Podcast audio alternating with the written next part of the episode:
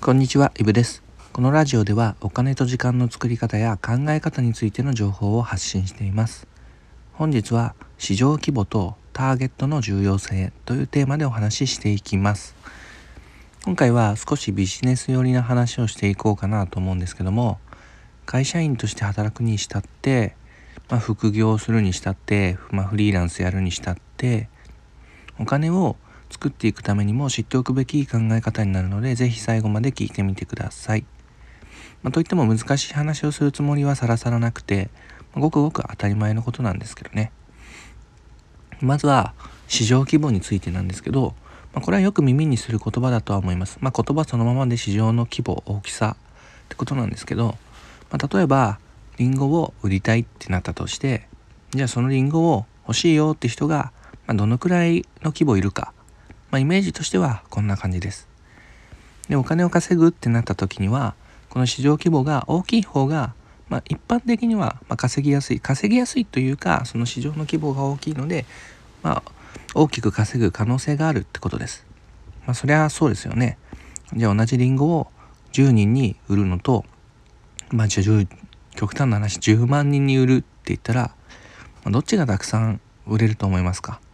まあ、普通に考えれば10人に売るよりも10万人に売った方がまあ売れそうですよね。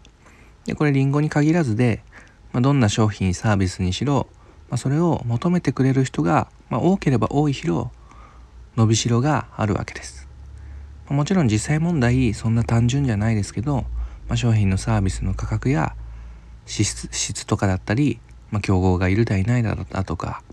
さまざ、まな要因はあるにしてもやっぱりこの市場規模っていうのは一つ意識しておくべきポイントであることには違いありません。そしてもう一つターゲットですがこっちは簡単に言えばどんな人に商品サービスを届けるかってことです、まあ、例えばまたリンゴを売りたいってなったとして食べることに興味がありませんっていう1000人と食べるのが大好きですっていう1000人どっちが売りやすいと思いますか、まあ、とりあえずは食べるの大好きですの1000人の方が、まあ、可能性はありそうですよね。もっと極端なことを言えばリンゴが大好きですっていう1000人とリンゴは嫌いですっていう1000人どっちに売りたいですかね。でこれも普通に考えればもちろんリンゴ好きの1000人に売った方が当然リンゴは売れますよね、まあ、要はターゲットっていうのは、まあ、絞った方が商売としてはやりやすいわけです。もちろんこっちにしろ実際そう簡単まあ単純ではないですけどもやっぱりこれも大切なことだと思います。理想は大きな市場規模を狙いつつもターゲットはしっかり絞るそんなところですかね、まあ、今回伝えたいのは自分が今得ている収入だったりとか、まあ、これから得ようとしている収入。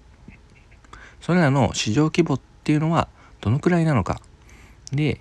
自分の商品サービスっていうのは誰に向けてターゲットは誰なのかっていうのを意識してみてくださいもちろん市場規模が大きければ大きいほどいいとかそういう問題ではないんですけど、まあ、これ自分に限らず周りを見渡してみてあの商品サービスの市場規模ってのは、まあ、どのくらいあってじゃあ誰に向けてそれを出しているのかそんなことを意識してみるとまた普段とは違ったものの見方ができるんじゃないかなと思います。ということで本日は市場規模とターゲットの重要性というテーマでお話しさせていただきました。それでは良い一日をお金と時間の作り方のイブでした。